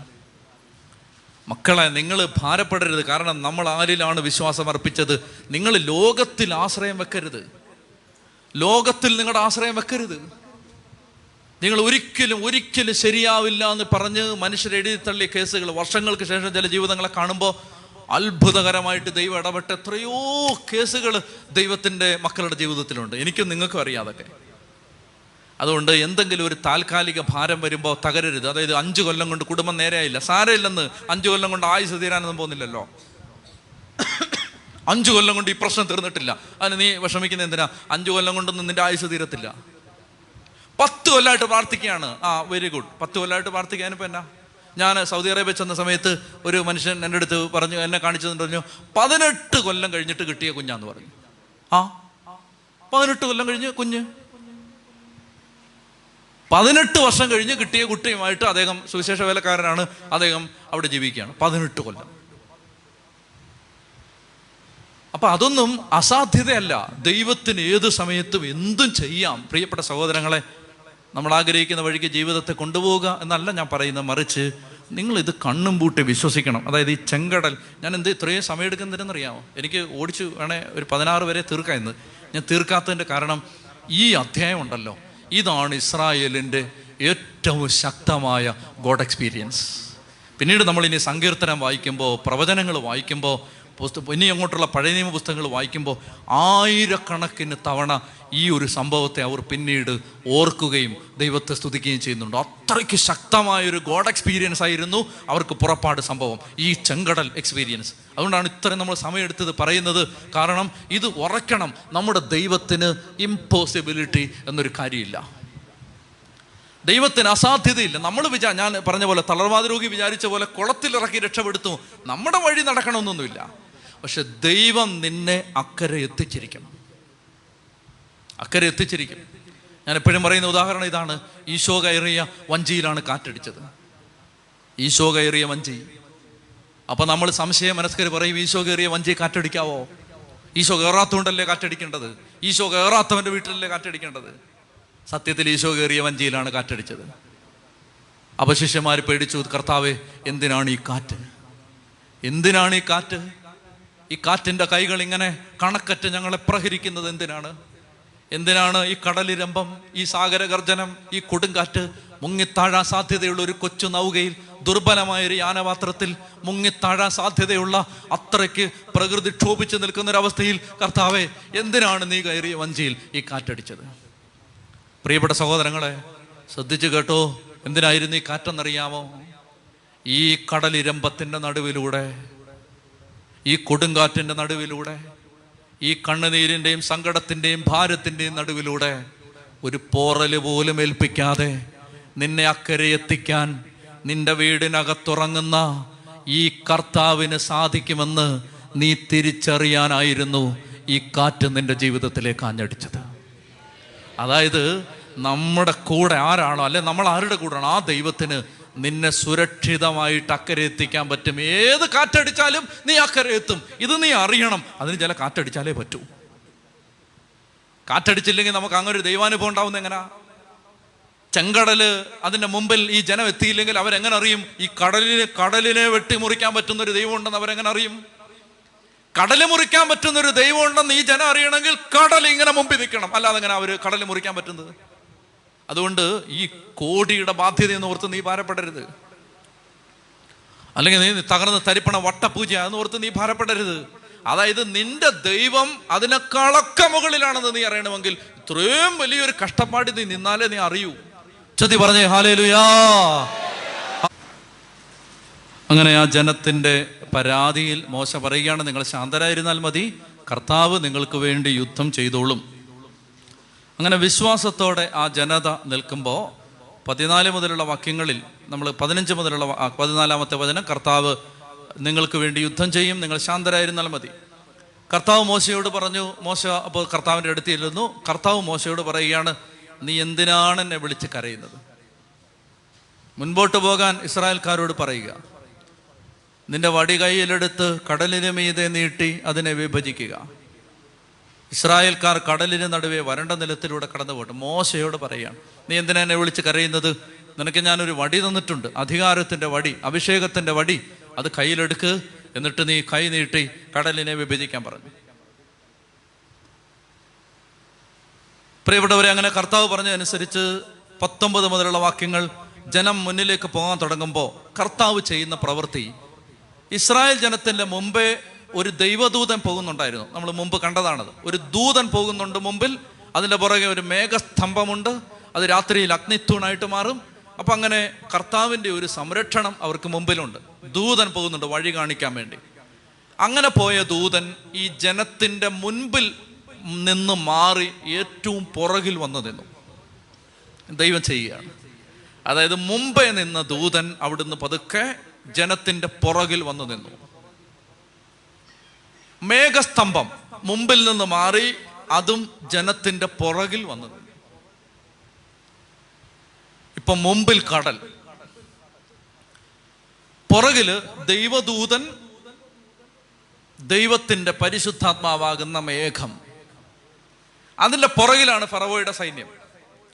ഇനിയും പുരാതനമായ കൈയെഴുത്ത് പ്രതികളിൽ, പ്രാചീനമായ കൈയെഴുത്ത് പ്രതികളിൽ കാണുന്നത് ഇങ്ങനെയാണ്. അതായത് മേഘത്തിൻ്റെ ഒരു വശത്ത് പ്രകാശം, മറുവശത്ത് ഇരുട്ട്. രാത്രിയാണ് സമയം, ഇതിപ്പോൾ രാത്രിയാണ്. മേഘത്തിൻ്റെ ഒരു വശത്ത് പ്രകാശം, മറുവശത്ത് ഇരുട്ട്. ഫറവോയ്ക്കും പടയാളികൾക്കും ഒന്നും കാണാൻ പറ്റുന്നില്ല, ഇരുട്ടാണ്. ഇസ്രായേൽക്കാർക്ക് നല്ല വെട്ടം. ദൂതൻ പുറകെ നിൽക്കുകയാണ്. കാരണം ഇസ്രായേൽക്കാരെ സമീപിക്കാൻ ആവാത്തതുപോലെ ഒരു തടസ്സം ഉണ്ടാക്കിക്കൊണ്ട് ദൂതൻ നിൽക്കുകയാണ്.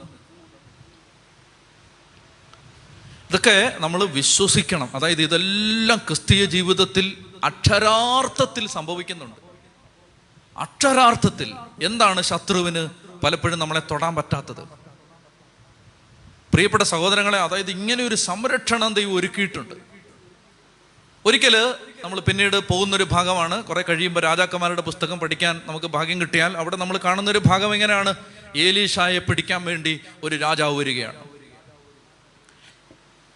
ഏലീഷ കാരണം ആ രാജാവിന്, സിറിയ രാജാവിന് ഒരു സ്വസ്ഥതയില്ല. അതിൻ്റെ കാരണം എന്താണെന്ന് വെച്ചാൽ, സിറിയ രാജാവ് എപ്പോൾ ഇസ്രായേൽ രാജാവിനെ ആക്രമിക്കാൻ വന്നാലും ഏലീഷ അത് പറഞ്ഞു കൊടുക്കും. ജ്ഞാനദൃഷ്ടിയ വെളിപ്പെട്ട് കിട്ടുന്ന പ്രവാചകൻ ഇസ്രായേൽ രാജാവിന് പറയുന്നത്, സിറിയ രാജാവ് നിന്നെ ആക്രമിക്കാൻ വരുന്നുണ്ട് എന്ന് പറയും. അപ്പോൾ സിറിയ രാജാവിന് ഇസ്രായേൽ രാജാവിനെ ആക്രമിക്കാൻ പറ്റാതെ വരും.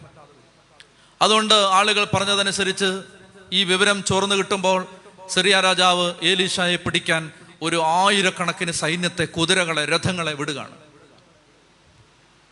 അങ്ങനെ പടയാളികൾ, അനേകം പടയാളികൾ വന്ന് ഏലീഷ താമസിച്ചിരുന്ന ഒരു മലയിൽ, ഒരു ഗുഹയിലാണ് ഏലീഷ താമസിക്കുന്നത്, അതിൻ്റെ ചുറ്റും വന്ന് അവർ മലയോട് ചേർന്ന് അവരിങ്ങനെ ചുറ്റിന് നിൽക്കുകയാണ് ഏലീഷയെ പിടിക്കാൻ വേണ്ടി. ഏലീഷയുടെ വൃത്യൻ ഗഹസി വെളുപ്പാങ്കാലത്ത് പല്ല് തേക്കാനാണ് വെളി ഇറങ്ങിയതാണ്. ഇറങ്ങിയപ്പോൾ ദേ ആർമി വന്നിങ്ങനെ പാളയം പിടിച്ചിരിക്കുന്നു. 10 വർഷമൊക്കെ ദൂരെ കളഞ്ഞിട്ട് ഓടി അകത്തോട്ട് ചെന്നിട്ട്, അയ്യോ യജമാനനെ രക്ഷിക്കണേ, ഇതാ പിടിക്കാൻ ആൾ വന്നിരിക്കുന്നു എന്ന് പറഞ്ഞു. ആര് വന്നിരിക്കുന്നു? സൈന്യം വന്നിരിക്കുകയാണ്. ആരുടെ സൈന്യം? സിറിയ രാജാവിൻ്റെ സൈന്യം. ആ ഏലീഷ പറഞ്ഞു, വെയിറ്റ്, ഇപ്പം പിടിക്കാൻ വരാമെന്ന് പറഞ്ഞു. അദ്ദേഹം അവിടുന്ന് സാവധാനത്തിൽ എഴുന്നേറ്റ് വെളിയിലേക്ക്, ഒന്നും ഭയപ്പെടാതെ വെളിയിലേക്ക് വരികയാണ്. വെളിയിലേക്ക് വന്നിട്ട് പേടിക്കാതെ നിൽക്കുന്ന കണ്ടപ്പോൾ ഈ ഭൃത്യം പറയുകയാണ്, യജമാനനെ ഈ സൈന്യത്തെ കാണുന്നില്ലേ എന്ന് പറഞ്ഞു. ഈ സൈന്യത്തെ കണ്ടിട്ട് ഇങ്ങനെ ചിരിക്കുകയാണ്. അപ്പം അദ്ദേഹം മറുപടി പറയുകയാണ്. മറുപടി ഒരു പ്രാർത്ഥനയാണ്. അവനെ ഇങ്ങനെ അടുത്ത് വിളിച്ചിട്ട് അവൻ്റെ തലയെ കൈവച്ചിട്ട് പ്രാർത്ഥിച്ചു, കർത്താവേ ഇവൻ്റെ കണ്ണൊന്ന് തുറന്നു കൊടുക്കണേ എന്ന് പ്രാർത്ഥിച്ചു. പെട്ടെന്ന് ഗഹസിയുടെ കണ്ണ് തുറന്നു. ഗഹസി നോക്കുമ്പോൾ സിറിയ രാജാവിൻ്റെ സൈന്യം ഇങ്ങനെ അടുത്ത് നിൽക്കുന്നു. അതിൻ്റെ പുറകിൽ ആഗ്നേയ രഥങ്ങൾ, അനന്തകോടി ദൂതന്മാർ, ദൈവത്തിൻ്റെ സൈന്യം ഇറങ്ങി ഏലീഷയെ പ്രൊട്ടക്റ്റ് ചെയ്യാനായിട്ട് നിൽക്കുന്നു. അതായത് സിറിയ രാജാവിൻ്റെ പടയാളി ഒരു സ്റ്റെപ്പ് വെച്ച് അവനെ കത്തിക്കാൻ വേണ്ടി ഇപ്പുറത്ത് ദൈവത്തിൻ്റെ ദൂതന്മാർ. കാണാത്തത് കൊണ്ടാണ്, കാണാൻ കണ്ണ് തുറക്കപ്പെടാത്തത് കൊണ്ടാണ്, കണ്ണിനെയും തുറക്കപ്പെടാൻ ഭാഗ്യം കിട്ടാത്തത് കൊണ്ടാണ് ഒരു സംരക്ഷണം ഒരുക്കിയിട്ടുണ്ട് ദൈവം. ചെത്തി പറഞ്ഞേ ഹല്ലേലൂയാ.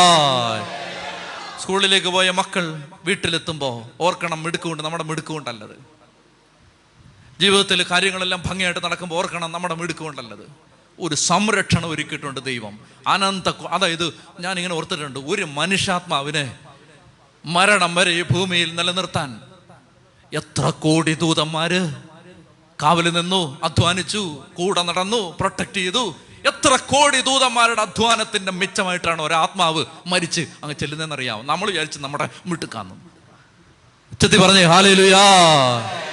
അതുകൊണ്ട് ദൈവത്തെ ആരാധിക്കണം, ദൈവത്തെ നന്ദി പറയണമെന്ന് പറഞ്ഞാൽ എന്തുമാത്രം കാര്യങ്ങളാണ്. അക്ഷരം പഠിപ്പിച്ച ആൾ മുതൽ ജീവിതത്തിൽ ഇങ്ങോട്ട് എത്ര പേരുടെ ഔദാര്യം, എത്ര പേരുടെ കരുണ, എത്ര പേരുടെ സഹായം. ജീവിതം മുഴുവൻ സത്യം പറഞ്ഞാൽ നന്ദി പറഞ്ഞ് തീർക്കാൻ പറ്റാത്തതുപോലെ നീണ്ടു കിടക്കുന്ന ആ വലിയ ജീവിതം, ആ ജീവിതത്തിൽ എത്ര പേരുടെ സഹായം, എത്ര ദൂതന്മാരുടെ സഹായം. ഇത് നമ്മൾ കാണുന്നേയില്ലല്ലോ. ഇതൊന്നും എന്നിട്ട് നമ്മൾ നോക്കണോ അവൻ കാര്യങ്ങളായിട്ട് നടക്കാണ്, ഇപ്പം അവനെ ശരിയാക്കിയിട്ടുള്ളതെന്ന് പറഞ്ഞ് നടക്കാണ്. ഈ ദൂതനൊന്ന് പറകോട്ട് മാറിയാൽ മോനെ നീ വീഴും, മോളെ നീ താഴെ പോവും. ഈ ദൂതൻ ഇങ്ങനെ ജാഗ്രതയായിട്ട് നിൽക്കുകയാണ്. എത്ര കോടി ദൂതന്മാർ. ചത്തി പറഞ്ഞേ ഹല്ലേലൂയാ. ചത്തിൽ ഹല്ലേലൂയാ. പ്രിയപ്പെട്ട എൻ്റെ സഹോദരങ്ങളെ, അങ്ങനെ ദൈവത്തിൻ്റെ ദൂതൻ. അപ്പോൾ ഒരു ക്രൈസിസ് വരുന്ന സമയത്ത് ദൂതൻ ഫ്രണ്ടിൽ നിന്ന് ദൂതൻ മാറിയിട്ട് നേരെ പുറകോട്ട് വരികയാണ്. ഏറ്റവും പുറകിൽ പോയി നിന്നു ദൂതൻ. മേഘസ്തംഭം മുമ്പിൽ നിന്ന് മാറിയിട്ട് ഏറ്റവും പുറകിൽ പോയി നിന്നു. അപ്പോൾ മേഘം അവർക്ക് വെളിച്ചം കൊടുത്തു, മറുവശത്ത് മേഘം ഇരുട്ടാക്കി കൊടുത്തു. ദൂതൻ അവർക്ക് ഇങ്ങനെ കാവലായിട്ട് നിന്നു. ഫറവോ ഇങ്ങോട്ട് വരാൻ പാടില്ല, ഈ രാത്രി തൊടാൻ പാടില്ല. ഇങ്ങനെ അങ്ങോട്ട് നിന്നു. നിന്നിട്ട് പ്രിയപ്പെട്ടവരെ, രാത്രിയിൽ ദൈവം മോശയോട് പറയാണ്, ഇനി നീ വടി കയ്യിലെടുത്തിട്ട് കൈ നീട്ടാൻ പറഞ്ഞു. ബുദ്ധി കൊണ്ട് ജീവിക്കുന്ന ആളുകൾക്ക് ചിലപ്പോൾ ഇത് വിശ്വസിക്കാൻ പ്രയാസം ഉണ്ടാവും. കടലെങ്ങനെ മുറിയുമോ? എൻ്റെ പ്രിയപ്പെട്ട സഹോദരങ്ങളെ, നിങ്ങൾക്കിത് എങ്ങനെ വേണമെങ്കിലും എടുക്കാം. ഒന്നുകിൽ അക്ഷരാർത്ഥത്തിലെടുക്കാം, അല്ലെങ്കിൽ ആലങ്കാരിക അർത്ഥത്തിലെടുക്കാം. എങ്ങനെ ആയാലും എനിക്ക് വിരോധമില്ല. പക്ഷെ എനിക്കൊരു കാര്യം പറയാനുണ്ട്. ദൈവം ഇതിനപ്പുറത്ത് ചെയ്യും. അത് എങ്ങനെ വേണമെങ്കിലും നിങ്ങൾ വിശ്വസിച്ചു. ഇനി വെള്ളം ശരിക്കും കടൽ മുറിഞ്ഞ് വഴി ഉണ്ടായെന്നോ, ഇനി അതല്ല മറ്റേത്, എങ്ങനെ നിങ്ങൾക്ക് ഓരോരുത്തർക്കും ഓരോരുത്തരുടെയും വിശ്വാസം അനുസരിച്ച് വിശ്വസിച്ചു. പക്ഷേ ദൈവം ഇതിനപ്പുറത്ത് ചെയ്യുമെന്ന് ഓർത്ത്, ഇതൊന്നുമല്ല. അങ്ങനെ ദൈവം പറയാണ്, നീ കൈ നീട്ടിക്കൊള്ളാൻ പറഞ്ഞു. നിങ്ങളൊന്ന് ആലോചിച്ച് നോക്ക്, ഈ പാവപ്പെട്ടവൻ്റെ കയ്യിൽ എന്താ ഉള്ളേ? ഒരു വടി. അവൻ്റെ കയ്യിൽ എന്താ ഉള്ളേ? ഒന്നുമില്ല. കുടുംബസ്വത്തില്ല, അംഗീകാരങ്ങളില്ല, പിന്നെ പദവികളില്ല, സപ്പോർട്ടില്ല, ആരുമില്ല. ആകെ അവൻ്റെ കയ്യിൽ എന്താ ഉള്ളത്? ഒരു വടി. ഭാര്യയും മക്കളും പോലും ഇല്ല, ആരുമില്ല. ഈ വടി കയ്യിലെടുത്തിട്ട് ഈ മനുഷ്യൻ കടലിന് നേരെ കൈ നീട്ടി. കഴിഞ്ഞ 2000 വർഷത്തെ സഭയുടെ ചരിത്രം ഇതെന്നറിയാമോ? സഭയുടെ ചരിത്രം, 2000 വർഷത്തെ സഭയുടെ ചരിത്രം ഇതാണ്. അഭിഷേകത്തോടെ ചില മനുഷ്യർ കൈനീട്ടിയതിൻ്റെ മിച്ചമാണ് ഈ ഇരിക്കുന്നത്. അഭിഷേകത്തോടെ. വേറെ അവരുടെ കയ്യിൽ എന്താ ഉള്ളത്? ഫ്രാൻസിസ് അസീസിയുടെ കയ്യിൽ എന്താ ഉള്ളത്? ഒന്നുമില്ല. വിശുദ്ധ അന്തോണി എന്താ ഉള്ളത്? സഭയെ നയിച്ച ആൾ എന്താ ഉള്ളത്? എല്ലാം ഉണ്ട്. പക്ഷേ സത്യത്തിൽ അവരുടെ കയ്യിലാകെ ഈ സഭയെ നയിക്കാൻ ഒരു വടി, അഭിഷേകത്തിൻ്റെ വടി. പ്രിയപ്പെട്ട സഹോദരങ്ങളെ, അങ്ങനെ ഒരു അഭിഷേകത്തിൻ്റെ വടി അതിങ്ങനെ കയ്യിലെടുത്തിട്ട് ആ രാത്രിയിൽ ഈ മനുഷ്യൻ കൈനീട്ടി. അങ്ങനെ കൈനീട്ടിയപ്പോ കടൽ രണ്ടായി. ബൈബിൾ പറയുന്നത് എങ്ങനെയാണ്? ഉണങ്ങിയ നിലത്തെന്ന വിധം എന്ന് പറഞ്ഞാൽ അവർ നടന്നു പോകുന്ന വഴിയിൽ ഒരു നനവ് പോലും ഇല്ല. ശരിക്കും ഉണങ്ങി കിടക്കാണ്. ഉണങ്ങിയ നിലത്തെന്ന വണ്ണം അവർ അക്കരെ കടന്നു. ഈ കൂട്ടത്തിൽ കുഞ്ഞുങ്ങളുണ്ട്, ചോരയുടെ മണം മാറാത്ത മക്കളുണ്ട്, പിഞ്ചു കുഞ്ഞുങ്ങളുണ്ട്, ശൈശവദശ പിന്നിടുന്നവരുണ്ട്, ബാലികാബാലന്മാരുണ്ട്, യുവതി യുവാക്കന്മാരുണ്ട്, ഗർഭിണികളുണ്ട്, രോഗികളുണ്ട്, അംഗവൈകല്യമുള്ളവരുണ്ട്, വൃദ്ധരുണ്ട്, അനങ്ങാൻ പറ്റാത്തവരുണ്ട്, ചുമന്നുകൊണ്ട് പോകുന്നവരുണ്ട്, കട്ടിലെടുത്ത് ചുമക്കുന്നവരുണ്ട്. ഈ കൂട്ടത്തിൽ എല്ലാം ഉണ്ട്. അപ്പുറത്ത് ചെറുപ്പക്കാർ മാത്രമേ ഉള്ളൂ. ആർമിയിൽ ചെറുപ്പക്കാർ മാത്രമേ ഉള്ളൂ. ഇവിടെ ആബാലവൃദ്ധം ജനം. നിങ്ങൾ ഓർക്കണം, സൈന്യത്തിലെല്ലാം നല്ല നല്ല ചുണക്കൂട്ടന്മാർ മാത്രമേ ഉള്ളൂ. ഇവിടെ കുഞ്ഞ് ചോരക്കുഞ്ഞ് മുതൽ ഗർഭിണി മുതൽ മരിക്കാൻ കിടക്കുന്നവൻ വരെ ഈ കൂട്ടത്തിലുണ്ട്. ഒരു നനവ് പോലും പറ്റാതെ അവനെ അക്കരെ എത്തിക്കാൻ നിന്റെ ദൈവത്തിന് പറ്റും. ചൊല്ലി പറഞ്ഞേ ഹല്ലേലൂയ. പ്രിയപ്പെട്ട, ഇതൊക്കെ അങ്ങോട്ടല്ലേ, ഇതൊക്കെ കഥയാണെന്ന് പറയാതെ ഇതങ്ങ് കണ്ണും പൂട്ടി വിശ്വസിക്കണം. എന്നിട്ട് ഒരു കുടുംബനാഥൻ മുട്ടുകുത്തിയിട്ട് പറയണം, കർത്താവേ, ചെങ്കടൽ മുറിച്ചക്കരെ എത്തിച്ച നിനക്ക് എൻ്റെ മക്കളെ രക്ഷപ്പെടുത്താൻ പറ്റും. ഇത് വിശ്വസിക്കണം. വിശ്വാസമാണ് പുതിയ നിയമത്തിൻ്റെ നാരായ പേര്. അതില്ലേ പോയി, തലക്കടി കിട്ടിയാൽ പോയി. അതാ ഞാൻ കഴിഞ്ഞ ആഴ്ച പറഞ്ഞു, തലക്കടി കിട്ടിയാൽ പോയി. അതായത് ദൈവം എൻ്റെ കൂടെ ഉണ്ട്. ഇതായിരുന്നു ഒരു ജനതയുടെ, സത്യത്തിൽ ഈ 14-ാം അധ്യായമാണ് ഒരു ജനതയുടെ മുഴുവൻ ദൈവാനുഭവത്തിൻ്റെയും അതിൻ്റെ കോർ എന്ന് പറയുന്ന ഇതാണ്, ഈ അധ്യായമാണ്.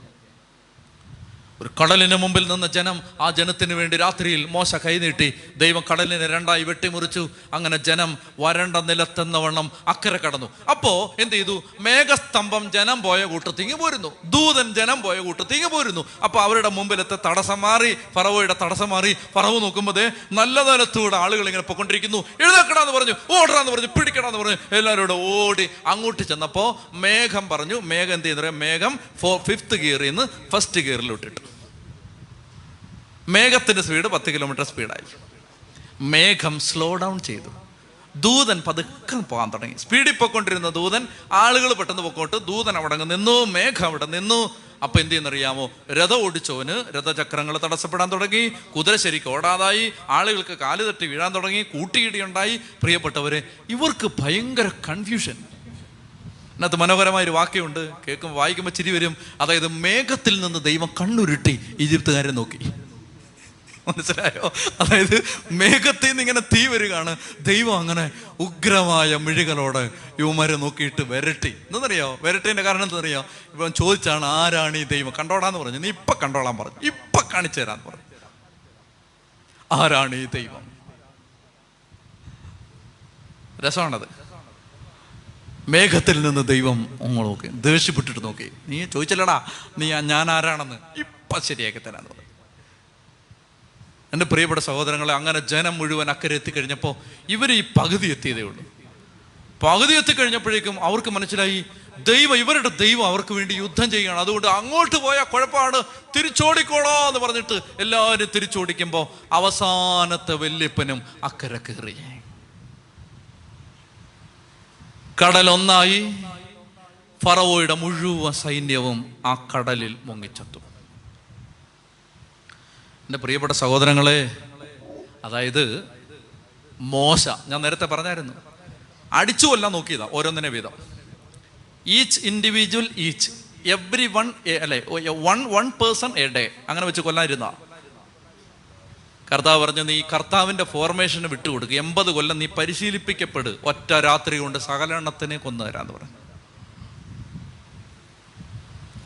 എൻ്റെ പ്രിയപ്പെട്ട സഹോദരങ്ങളെ, ഇന്ന് കർത്താവിൻ്റെ സന്നിധിയിൽ നമ്മൾ നിൽക്കുമ്പോൾ നമ്മൾ ഹൃദയം കണ്ണുമടച്ച് ഹൃദയം കൊണ്ട് ആത്മാർത്ഥമായിട്ട് വിശ്വസിക്കണം. അതായത് ദൈവം ഇടപെടും. 1-2 കുഞ്ഞു കാര്യങ്ങൾ പറഞ്ഞിട്ട് നമുക്ക് നിർത്താം.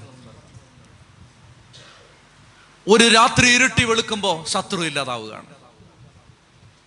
ഞാൻ നിങ്ങളോട് പറഞ്ഞില്ലേ കാത്തിരിക്കണമെന്ന് പറഞ്ഞില്ലേ? കാത്തിരിക്കണം. അങ്ങനെ കാത്തിരുന്ന് ഇത് അന്തമില്ലാന്ന് പോകത്തില്ല. പെട്ടെന്ന് ഒറ്റ രാത്രി കൊണ്ട് കാര്യങ്ങൾ സംഭവിക്കാൻ തുടങ്ങും. അതാണ് ഇതിൻ്റെ പ്രത്യേകത. ഇങ്ങനെ വെയിറ്റ് ചെയ്ത് അങ്ങ് പോകണം. കർത്താവിൽ വിശ്വസിച്ച് ഈ മാറാൻ തുടങ്ങുമ്പോണ്ടല്ലോ പിന്നെ അത് വലിഞ്ഞു ഒന്നുമല്ല മാറാം. ഈ പരിപാടി ഇങ്ങ് തുടങ്ങി കഴിഞ്ഞാൽ പിന്നെ എല്ലാം ഭയങ്കര സ്പീഡാണ്. അത് നമ്മൾ അപ്പസവല പ്രവർത്തനത്തിൽ കാണുന്നുണ്ട്. കർത്താവ് പറഞ്ഞു, നിങ്ങൾ കാത്തിരിക്കണം, നിങ്ങൾ ജെറൂസലേം വിട്ടു പോകരുത്. ശിഷ്യന്മാർ 10 ദിവസം കാത്തിരുന്നു. നമ്മൾ വായിക്കണം അപ്പസവല പ്രവർത്തനം 2-ാം അധ്യായത്തിൽ. പെട്ടെന്ന് ആകാശത്ത് നിന്ന് ഒരു കൊടുങ്കാറ്റുണ്ടായി. 10 ദിവസം ഒരു അനക്കമില്ലായിരുന്നു. പെട്ടെന്ന് ദൈവം പറഞ്ഞു ജെറിക്കോ കോട്ടയുടെ ചുറ്റും വിശ്വാസത്തോടെ നടന്നോളാൻ പറഞ്ഞു. 12 തവണ നടന്നപ്പോഴും ഒരു മാറ്റവും സംഭവിച്ചില്ല. 13-ാമത്തെ തവണ നടന്നിട്ട് അവർ ഉച്ചത്തിൽ അട്ടഹസിക്കുമ്പോൾ പെട്ടെന്ന് കോട്ടയിടാൻ തുടങ്ങി. മനസ്സിലാവുന്നുണ്ടോ? അതുകൊണ്ട് കർത്താവിൻ്റെ മുമ്പിൽ വിശ്വാസത്തോടെ കാത്തിരുന്നോണം. പക്ഷേ കാര്യങ്ങൾ ദൈവം പ്രവർത്തിക്കാൻ തുടങ്ങുമ്പോൾ പിന്നെ പടപടപടപടപടപട സ്പീഡിൽ അങ്ങോട്ട് കാര്യങ്ങൾ നടക്കാൻ തുടങ്ങും.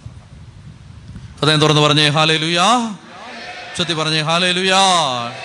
നമുക്ക് അവസാനമായിട്ട് ഒരു കാര്യം കൂടി, ഈ കടലിൽ നിന്ന് ഈ ജനം കയറി വരുന്നത് വേറൊരു ജനമായിട്ടാണ്. ഇപ്പൊ കടലിലോട്ട് കയറിയ ജനമല്ല കടലിൽ നിന്ന് കയറി വരുന്നത്. പൗലോസ് ലീഗ 1 കോരിന്തോസ് 10 ഇതിനെക്കുറിച്ച് പറയുന്നത് മാമോദീസായുടെ സ്നാനത്തിൻ്റെ ബാപ്റ്റിസത്തിൻ്റെ പ്രതീകമായിരുന്നു ഈ കടലിൽ കൂടെ കയറിയതെന്നാണ്. മാമോദീസായ്ക്ക് ഒരു കുഞ്ഞിനെ കൊണ്ടുവന്നു. ആ കുഞ്ഞിനെ അങ്ങോട്ട് മുക്കിയെടുക്കുമ്പോൾ അങ്ങോട്ട് മുക്കിയ കൊച്ചല്ല ഇങ്ങോട്ട് തിരിച്ചെടുക്കുന്നു. ആ വ്യത്യാസം ഈ ജനതയ്ക്കുണ്ടായി. ആ ജനതയുടെ വിശ്വാസ ജീവിതം മാറി.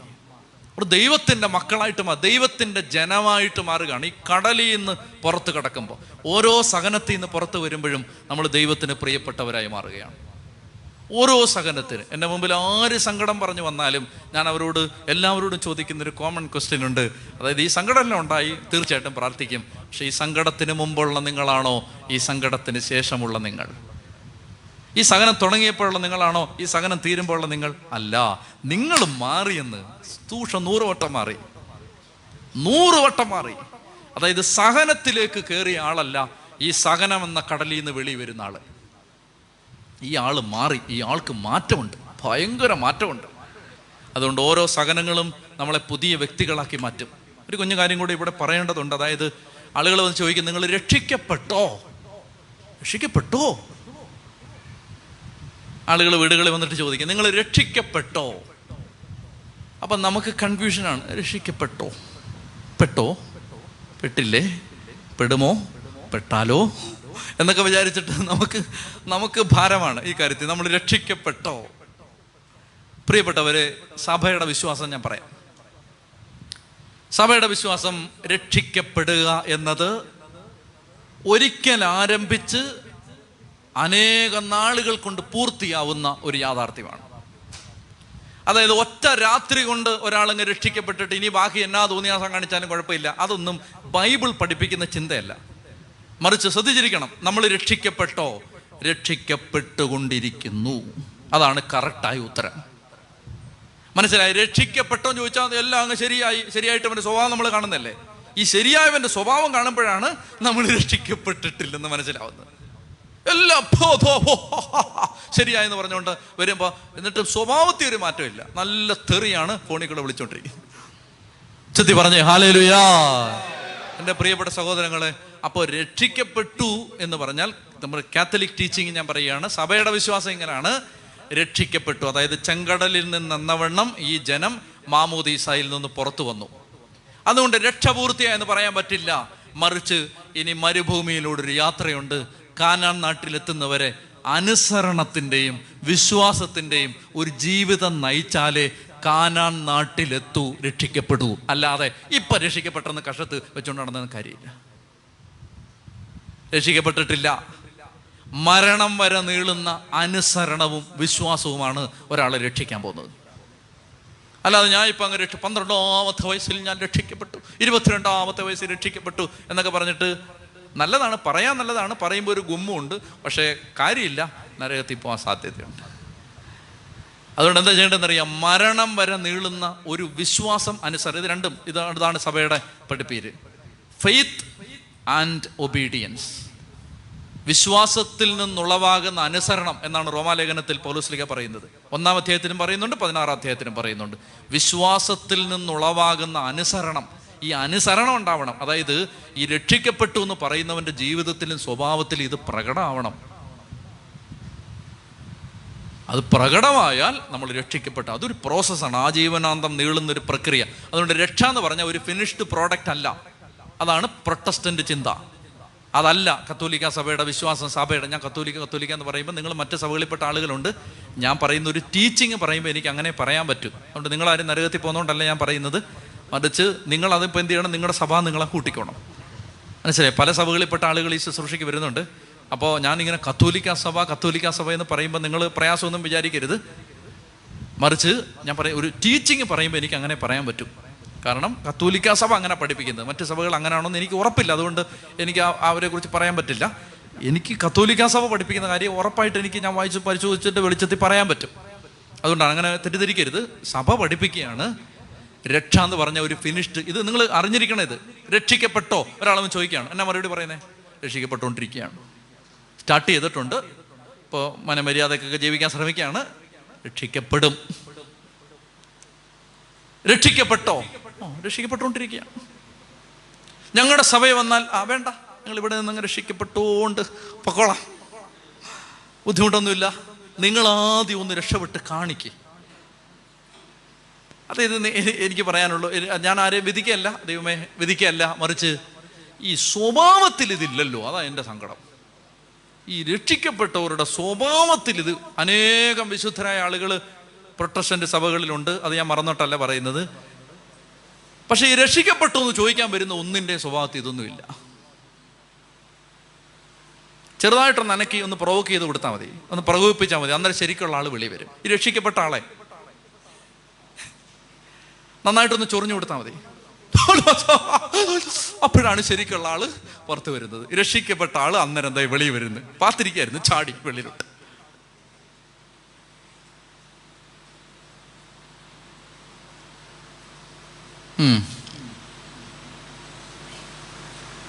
ഉറക്കെ പറഞ്ഞേ ഹല്ലേലൂയാ. സഭയുടെ വിശ്വാസം ഇതാണ്. അതായത് നമ്മൾ ഈ കടലിൽ നിന്ന് കയറി സ്നാനം പെട്ടു, മാമോദീസ മുങ്ങി, കടലിൽ നിന്ന് കയറി, ഇനിയൊരു നീണ്ട മരുഭൂമി യാത്രയുണ്ട്. ഈ കടലിൽ നിന്ന് കയറി എല്ലാവരും കാനാൻ നാട്ടിലെത്തിയോ? പറ, കടലിൽ നിന്ന് കയറി എല്ലാവരും കാനാൻ നാട്ടിലെത്തിയോ? അയ്യോ, 2 or 3 എണ്ണം എത്തിയുള്ളൂ. മനസ്സിലായോ? ഈ മോശ പോലും എത്തിയിട്ടില്ല. കടലിൽ നിന്ന് കയറി എല്ലാം കാനാൻ നാട്ടിലെത്തിയിട്ടില്ല. ജോഷു, കാലേബ്, പിന്നെ 5-6 അനിയന്മാരും അതുങ്ങളെ എത്തിയുള്ളൂ. ബാക്കിയെല്ലാം പോയ വഴിക്ക് ചത്തു. അപ്പം അതുകൊണ്ട് ഞങ്ങൾ മുങ്ങി പൊങ്ങി എന്നൊന്നും പറഞ്ഞിട്ട് കാര്യമില്ല. മുങ്ങിയും പൊങ്ങിയാൽ മാത്രം പോരാ, മര്യാദക്കുള്ള ജീവിതം നയിക്കണം. മനസ്സിലായോ? ഇപ്പോൾ വലിയ ആഴമുള്ള കയത്തി മുങ്ങിയില്ലേലും കുഴപ്പമൊന്നുമില്ല. മനസ്സിലായോ? അങ്ങനെ മുങ്ങിയില്ലേലും കുഴപ്പമൊന്നുമില്ല. മറിച്ച് ജലത്തിലൂടെ രക്ഷ പ്രാപിച്ചാൽ മതി. രക്ഷ പ്രാപിച്ചിട്ട് ഈ രക്ഷ പ്രാപിച്ചു എന്ന് പറഞ്ഞിട്ട് മര്യാദയ്ക്കുള്ള ജീവിതം നയിക്കണം. അനുസരണയുള്ള ജീവിതം, എളിമയുള്ള ജീവിതം, താഴ്മയുള്ള ജീവിതം, ദൈവത്തെ പ്രസാദിപ്പിക്കുന്ന ജീവിതം, പരസ്നേഹമുള്ള ജീവിതം.